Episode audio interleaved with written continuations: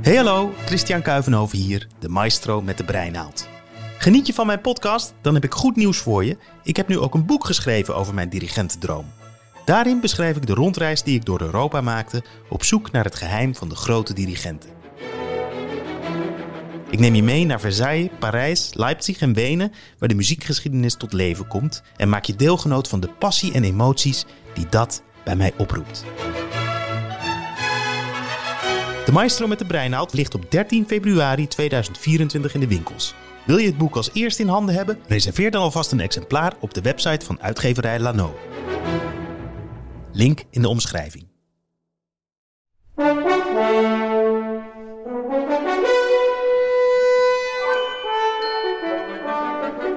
Je luistert naar De Maestro met de Breinaald. Een podcast van mij, pianist en presentator Christian Kuivenhoven, in opdracht van de International Conducting Competition Rotterdam.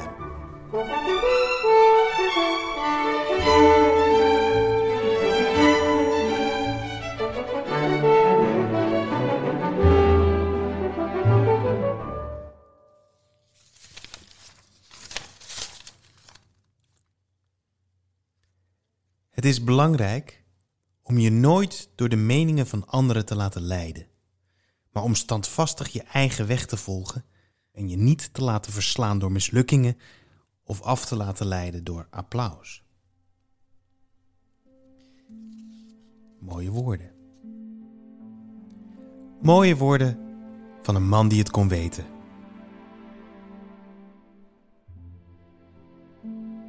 Een man die zijn allereerste dirigeerbaantje vond in een somber klein houten theatertje in een dorpje in Oostenrijk, maar zich vervolgens op zou werken tot de artistiek directeur van de Weense Staatsopera en chef-dirigent van de New York Philharmonic. Woorden van een van de grootste dirigenten aller tijden. En een man die de mooiste vijfde symfonie ooit schreef. Woorden van Gustav Mahler.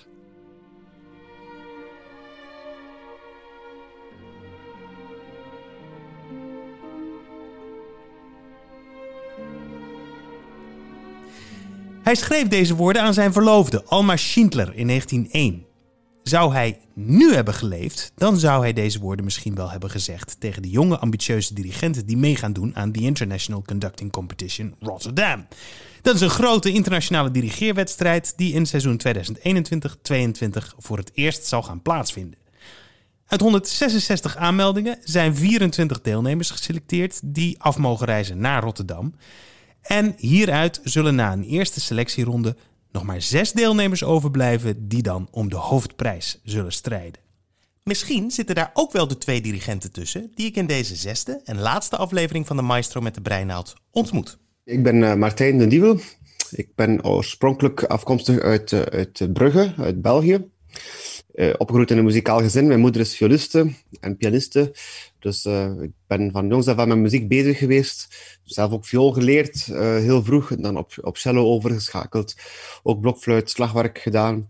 En dan eigenlijk door concerten te bezoeken met mijn moeder uh, in haar orkest uh, is zo'n beetje bij beetje de interesse gekomen om, om dirigent te worden.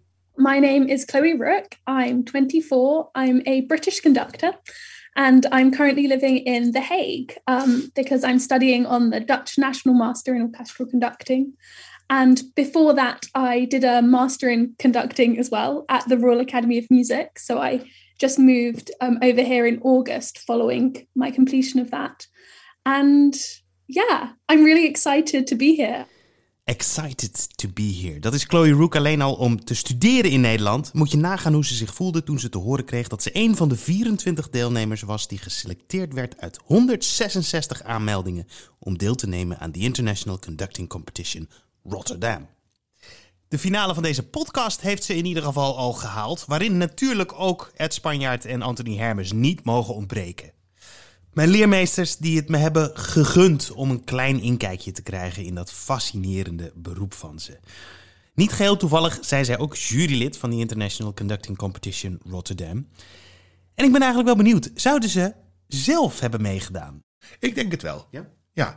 Ik zou alle gelegenheden te baat nemen om ervaring op te doen.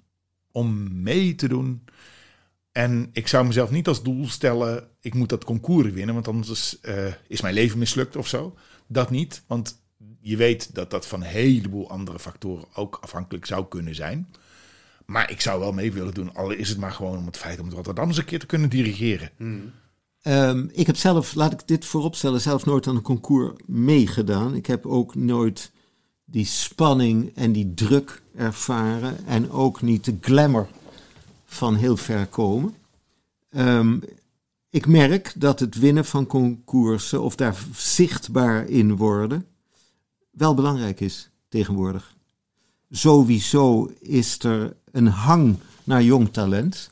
De tijd dat de vrouwen niet meer meetelde is volledig voorbij. Ja. Um, en het is een klein wonder. Ik vind het echt heel bijzonder dat, je, dat een dirigent van rond de vijfentwintig al zoveel bijzondere eigenschappen heeft. Dat hij een kritisch orkest bevalt.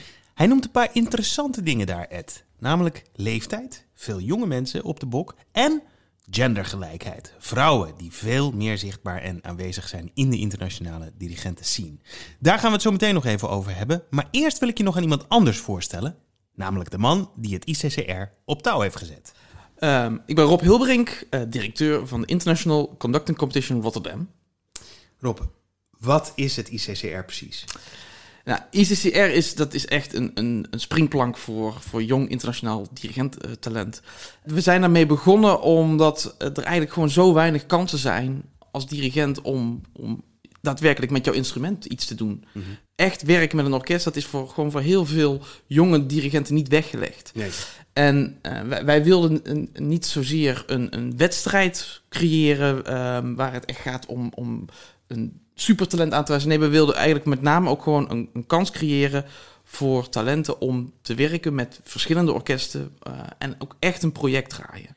Wat heet? De deelnemers krijgen de kans om met Symfonia Rotterdam te werken, het Doelen Ensemble, het Orkest van de achttiende eeuw, het Rotterdam Symphony Choir en, als grote klapper, het Rotterdams Philharmonisch Orkest. Maar dan moet je wel weten door te dringen tot de laatste zes en een jaar voordat het hoofdconcours plaatsvindt geselecteerd worden in de selectierondes. Een enorme planning, zo'n concours, waar van het moment van aanmelden tot het moment van prijsuitreiking in totaal zo'n anderhalf jaar verstrijkt. En dat is niet gebruikelijk. In veel andere gevallen is een concours één evenement waar alle rondes in één tijdsbestek plaatsvinden. En voor deelnemers, en trouwens voor juryleden ook, is dat bijzonder intensief en erg stressvol. Daarom doet het I C C R het net even anders. Uh, ik vind het heel fijn dat ze, dat, ze, dat ze tijd nemen. Dat is heel belangrijk, denk ik. Er zijn veel wedstrijden waar je het gevoel hebt dat je gewoon erdoor gesluist wordt. Um, het begon al bij de, bij, de, bij, de, bij de fase van de aanmelding, waar ik het heel fijn vond dat ze bijvoorbeeld vroegen naar concertprogramma's. Dus waar het niet alleen gaat over uh, je stuurt een video, je hebt een mooie, mooie cv, maar ze hebben echt... Um, ik had echt het gevoel dat, dat ze je wouden ken, leren kennen als, als persoon, als persoonlijkheid, als, als iemand die een visie heeft of misschien geen visie heeft. Dat dat echt een gevoel van, van het is echt een, een wedstrijd waar, waar iets achter zit. Wat heel leuk was, iedereen moest een welkomstfilmpje um, maken, dus een introductiefilmpje van zichzelf maken. Ik ben sowieso en ik kom daar en daar vandaan en ik doe mee, want...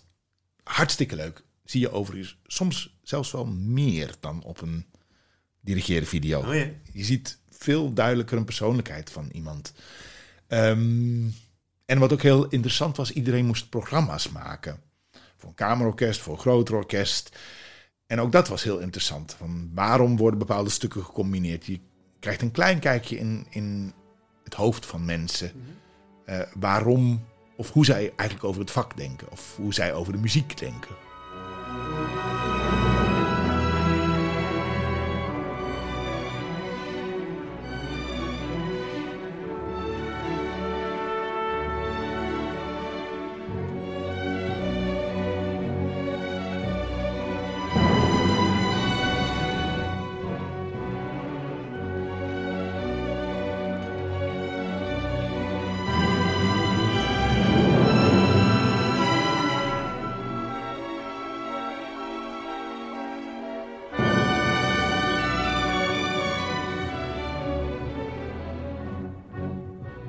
En daar ben ik ook nieuwsgierig naar. Een kijkje in het hoofd van deelnemers Martijn Dendievel en Chloe Rook. Wat drijft hen om mee te doen, om zich voor de leeuwen te werpen en zich door een jury te laten beoordelen?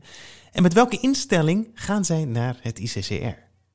Yeah, I think it is with this mind of learning and of treating just being in the first round as an opportunity. For me, I'm one of the youngest participants anyway. So just getting selected as one of the twenty-four conductors felt like a great opportunity and an honor for me. And um, so I just want to make the most of that. And I think also because um, I'm expanding my repertoire. So at the, any any opportunity to learn new repertoire in detail and And hopefully I would love to get through to the second round just to get to work on that repertoire that I've been studying. Nou, iedereen probeert te winnen, denk ik. Ik denk dat je niet naar een concours gaat als je niet voor ogen hebt uh, dat je kan winnen. Uh, ik denk dat het een belangrijke instelling is om, om, om sterk in je schoenen te staan bij zo'n wedstrijd. Dat je je presenteert als iemand die, um, die, die, die klaar is met geen, met geen wat hij wel wil vertellen. Dat het niet iets is van, ja, die is nog aan het zoeken. Um, zonder arrogant te worden natuurlijk, want het blijft, we blijven nog beginners, we blijven nog mensen die mentoring nodig hebben. Dus ik, probeer, ik ga proberen om, om zo goed als mogelijk voorbereid te komen, om zoveel als mogelijk mijn ding te doen en toch open te staan voor feedback ook van juryleden, van orkestmuzici en, uh, en, ja, en misschien ook uh, nieuwe kennissen maken onder de andere kandidaten, wie weet. Twee verschillende persoonlijkheden, dat is meteen duidelijk. Martijn die vrij fanatiek is en het vooral als een wedstrijd beschouwt. En Chloe die een lichte onbevangenheid heeft en het vooral aangrijpt om repertoire te studeren en dat met professionele orkesten uit te voeren. En repertoire studeren, dat zullen ze, want tijdens het hoofdconcours heeft iedere ronde een eigen thema. Een eigen stijlperiode waarin de dirigent moet laten zien of hij of zij die beheerst. En dat is niet voor niets. Het goede van het concours in Rotterdam is ook... en dat is ook een van de redenen waarom ik me eraan ook verbonden heb als jurylid... is dat het zoveel verschillende facetten repertoire belicht. Van kamerorkest tot opera, tot uh, oude muziek of uh, klassieke muziek. Het heeft een hele grote bandbreedte. Dus je moet ook barok dirigeren, je moet ook iets moderns dirigeren. En voor een allround dirigent van nu vind ik dat terecht... Ik bedoel, het kan best zijn dat als je de chefdirigent bent van een goed orkest... dat ze zeggen, ja, sorry, maar voor de Matthäus nemen we toch echt een specialist. Maar het zou bezopen zijn voor een dirigent van nu... als je niet meer raad weet met een première partituur. En, en we, we wilden dus het concours construeren in gespecialiseerde rondes. Um, waar, waarmee dus de verschillende disciplines gedurende het concours aan, aan bod komen. Hmm. En we gaan ook... per ronde een specialistprijs uitreiken. Dus, dus je kunt zowel één ronde winnen... als zeg maar een overall winner... de, de, de meest veelzijdige dirigent uh, zijn.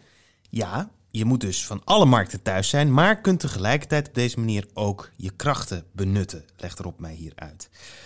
Ik ben benieuwd, wat is Chloe's lievelingsrepertoire dan eigenlijk? Waar blinkt zij in uit? At the moment, I just love everything. So it's kind of hard to say. And I also do feel that my job as a conductor is to be a passionate advocate of whatever repertoire I'm working on at that time. Um, we're actually, we're preparing some Stravinsky for the selection rounds. And I, I think that's really fun because as a conductor, there's so much sort of technique and all of the time signatures that I feel like my job is really useful. And that's really nice to actually have something so fixed to offer.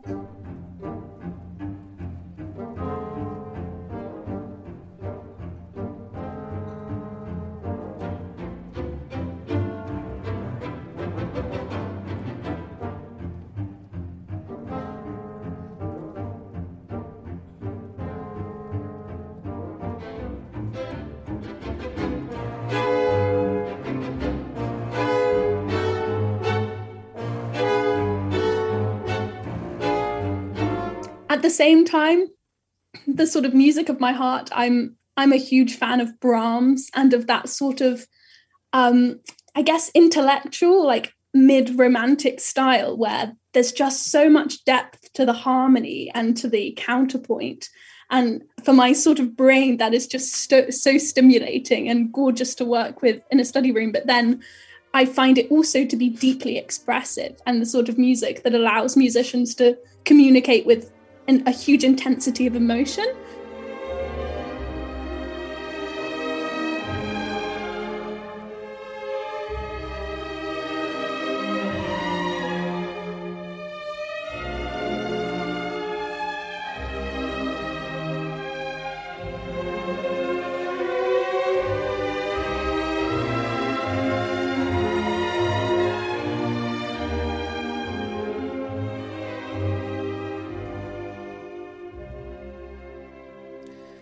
Waanzinnige muziek dit. Muziek van Johannes Brahms. Ik snap Chloe wel dat dit dicht bij haar hart ligt.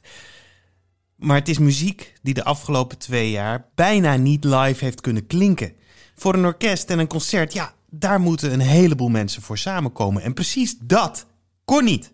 Corona heeft de hele wereld overhoop gehaald. En wat maakt dat het dan voor een tijd, voor een jonge dirigent die zijn toekomst wil opbouwen? Het is een rotheid. Ja. Ik had vanochtend met een ex-leerling een uur, uh, een Zoom-gesprek. Die had drie interessante opdrachten in het afgelopen jaar. Eén, belangrijk dirigeren. Twee, interessante opera's assisteren. Alle drie betaald is. Alle drie komen te vervallen. Ja. Dus de, behalve dat, dat je inkomsten plat liggen. Je, je, kan niet, je kan je vak niet uitoefenen. Um, helemaal afgezien van, het, van de financiële kant van de zaak, is het vooral de, de, de drive voor de kunst die niet mag verdwijnen. Maar het is natuurlijk moeilijk als je... Ik heb gemerkt dat ik zelf bij het leren ook van stukken pas veel later begin. Tot ik echt weet dat het, het licht staat op groen.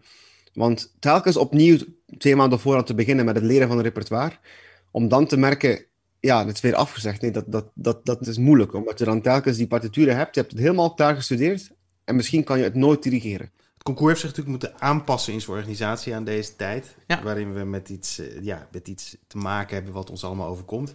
In hoeverre is, is de, ook de orkestwereld veranderd door corona en, en in hoeverre zijn hun mogelijkheden en kansen daardoor veranderd?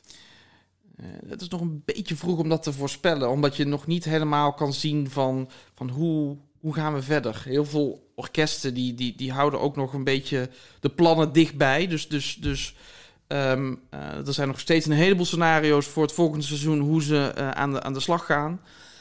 Um, maar wat je wel al ziet um, in, in deze tijd is, is een ontzettend goede ontwikkeling dat uh, jong talent meer kansen krijgt. Als je, als je nu gewoon wereldwijd kijkt en het vergelijkt met tien jaar geleden, um, er zijn veel meer uh, twintigers en dertigers die uh, kansen krijgen bij grote orkesten en, en ook als chefdirigent getekend worden. Mm-hmm. Is dat een hype? Waarschijnlijk wel. Het is ook denk ik iets wat het, wat het publiek wil zien. Uh, hetzelfde is dat, dat, dat nou, gewoon een diversiteit binnen, binnen de, de pool van dirigenten. Dat is ook iets wat het publiek graag, wil, uh, graag ziet en ook een hele goede ontwikkeling is. Mm-hmm. Dus, dus, dus dat is ook wel iets wat, wat je hoopt dat dat doorzet, zeg maar. Is er een bepaalde mode op het moment? Ik heb namelijk de indruk, je ziet veel hele jonge dirigenten. Mm-hmm. En, opmerkelijk uh, verschil de afgelopen tien jaar, veel vrouwen. Ja. Dat is echt nieuw, toch? Nou ja, echt nieuw. Het is zeker passend in de maatschappelijke beweging. En, en dat, ik vind het ook heel goed dat, dat er steeds meer vrouwen zijn die het dirigeerberoep uh, ter hand nemen. Sterker nog, ik heb eerlijk gezegd niet begrepen waarom ze er voorheen niet waren of minder waren. Maar de, de orkestwereld is toch een gigantisch mannenbolwerk altijd geweest. De, de, de ah. Wiener Philharmoniker, daar mochten heel lang geen vrouwen in spelen. Nou, dirigeren is heel lang als een soort laatste basti- bastion van dictatoriaal leiderschap gezien. Mannelijk, alfa, uh, wit. Uh, wit vaak ook. Ja, tot je je eigenlijk realiseert dat het eigenlijk helemaal niet klopt. Hoe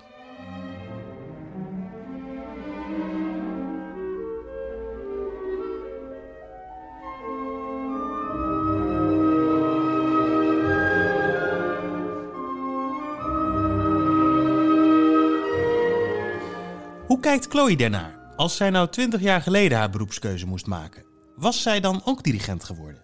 I don't know if I would have done. I'd like to think I would have done.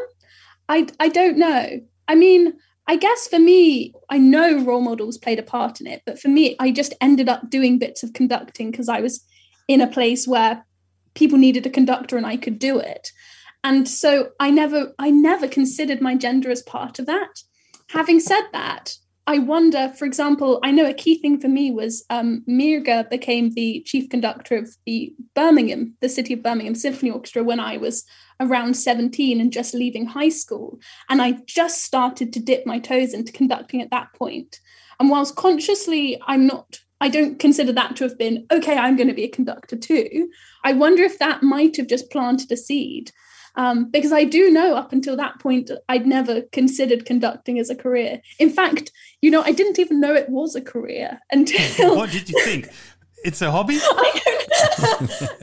Chloe weet nu wel beter, want ze heeft zich aangemeld voor het concours. En als zij straks doordringt tot de laatste zes, ja, dan kan haar carrière zomaar een enorme vlucht gaan nemen. En wordt zij misschien wel een role model voor andere jonge meisjes die haar dan op dat wereldpodium zien schitteren. En dat shinen is natuurlijk precies ook wat Martijn wil. Want als je tot die laatste zes doordringt, ja, dan is dat eigenlijk al een prijs op zichzelf. Toch, Rob? Zo zien wij het wel. Ja. En, en weet je, wij, wij zien het zelfs nog, nog anders. Wij, wij zien eigenlijk gewoon de zes kandidaten die we dadelijk gaan selecteren al als een soort winnaars. Hmm. En wij gaan ook in de, dat jaar wat naar het concours toe uh, is, gaan wij ook investeren in hen. Dus we gaan ook gewoon met hen al een ontwikkelingstraject in. We, we, we gaan met, met een branding expert gaan we, gaan we eens kijken van goh, hoe kunnen we nou ervoor zorgen dat, uh, dat, dat jij ook gewoon als merk geladen gaat worden. Dat, dat alles qua publiciteit op orde is. Dat je een goede website hebt. En wat, wat je heel vaak voor mijn gevoel hebt, is dat als je aan een concours begint, dan heb je een, een groep van anoniemen op het podium staan. En gedurende het concours komen en naar die finale toe, weet je, dan, dan krijgen ze een beetje gezicht. En pas, pas als, de, als de prijzen zijn uitgereikt, dan, dan zijn het personen, zeg maar. Dan zijn het artiesten. Mm-hmm. En ik geloof heel erg verstand. Het zijn al artiesten op het moment dat ze beginnen aan het concours. En dat moet je ook belichten. Het, het gaat over deze mensen. En dat moet je ook aan je publiek communiceren. Jongens, het, het, het zijn niet zomaar mensen die hier voor, voor vermaak op, op het podium staan. Nee, het zijn mensen met verhalen, met ambities. En, en, en ook al echt professionele muzici. En dat moet je respecteren. Wat voor type dirigent ben jij? Oef, dat is een moeilijke vraag. Um... Eerst en vooral het type van karakter. Ik ben iemand die probeert um, heel veel energie mee te brengen naar een repetitie. Ik probeer altijd heel respectvol om te gaan met een orkest. Dat vind ik heel belangrijk. Um, ik heb het geluk gehad dat ik zelf ook een aantal keer in orkesten kon spelen. En dan merk je heel snel wat een dirigent niet mag doen. En uh, dat is heel belangrijk. Want je, bijvoorbeeld, ik moet mezelf echt wel proberen te teugelen. Want ik heb heel veel dingen die ik wil doen. Ik ben een... Ja, Na, na, na vele uren voorbereiding op de partituur wil je natuurlijk alles realiseren.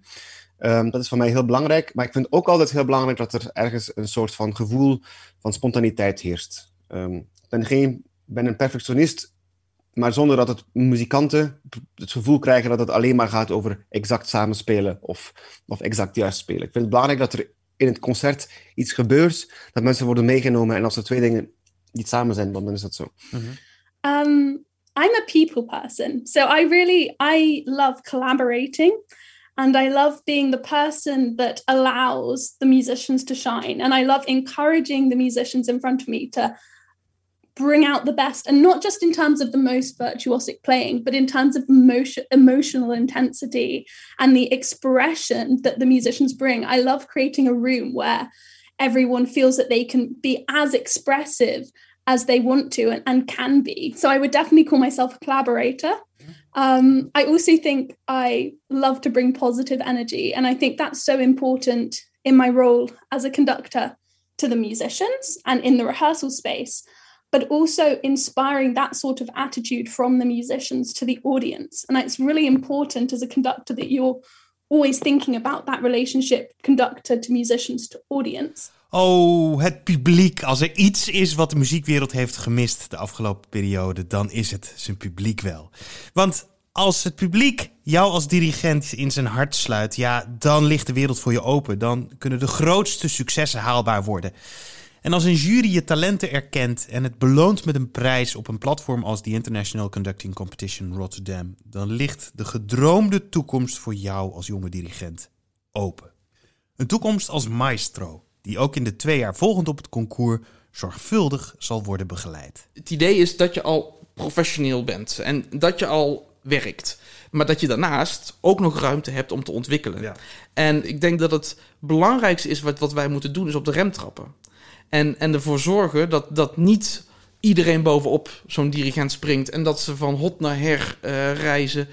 En, en, en, en dat is heel vaak iets wat op mijn gevoel in de muziekbusiness ontbreekt. Hè? Die, die, die kansen om, om te groeien. En, en ook, dat houdt ook in, kansen om te falen. Het is tegenwoordig heel erg bij impresario en bij, bij, bij platenlabels erop gericht om te scoren. En, en als ze jou tekenen, dan, dan verwachten ze met, ook echt meteen een return on investment.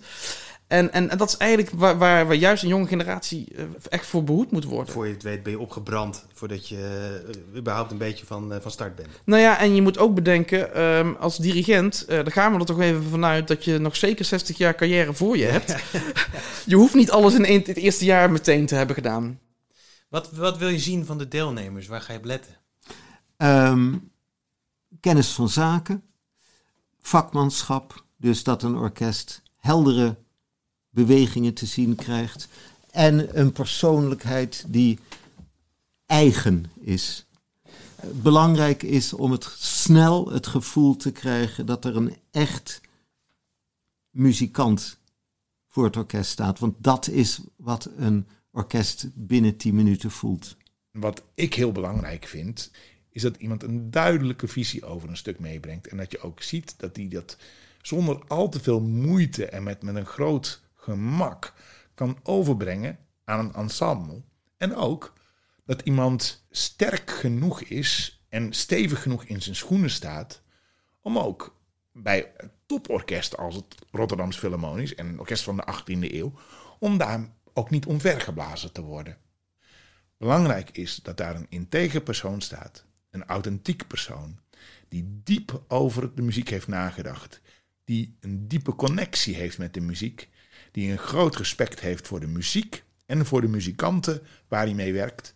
En daardoor, door zijn werkwijze, door zijn liefde en passie ook voor het vak, iets bijzonders weet klaar te spelen.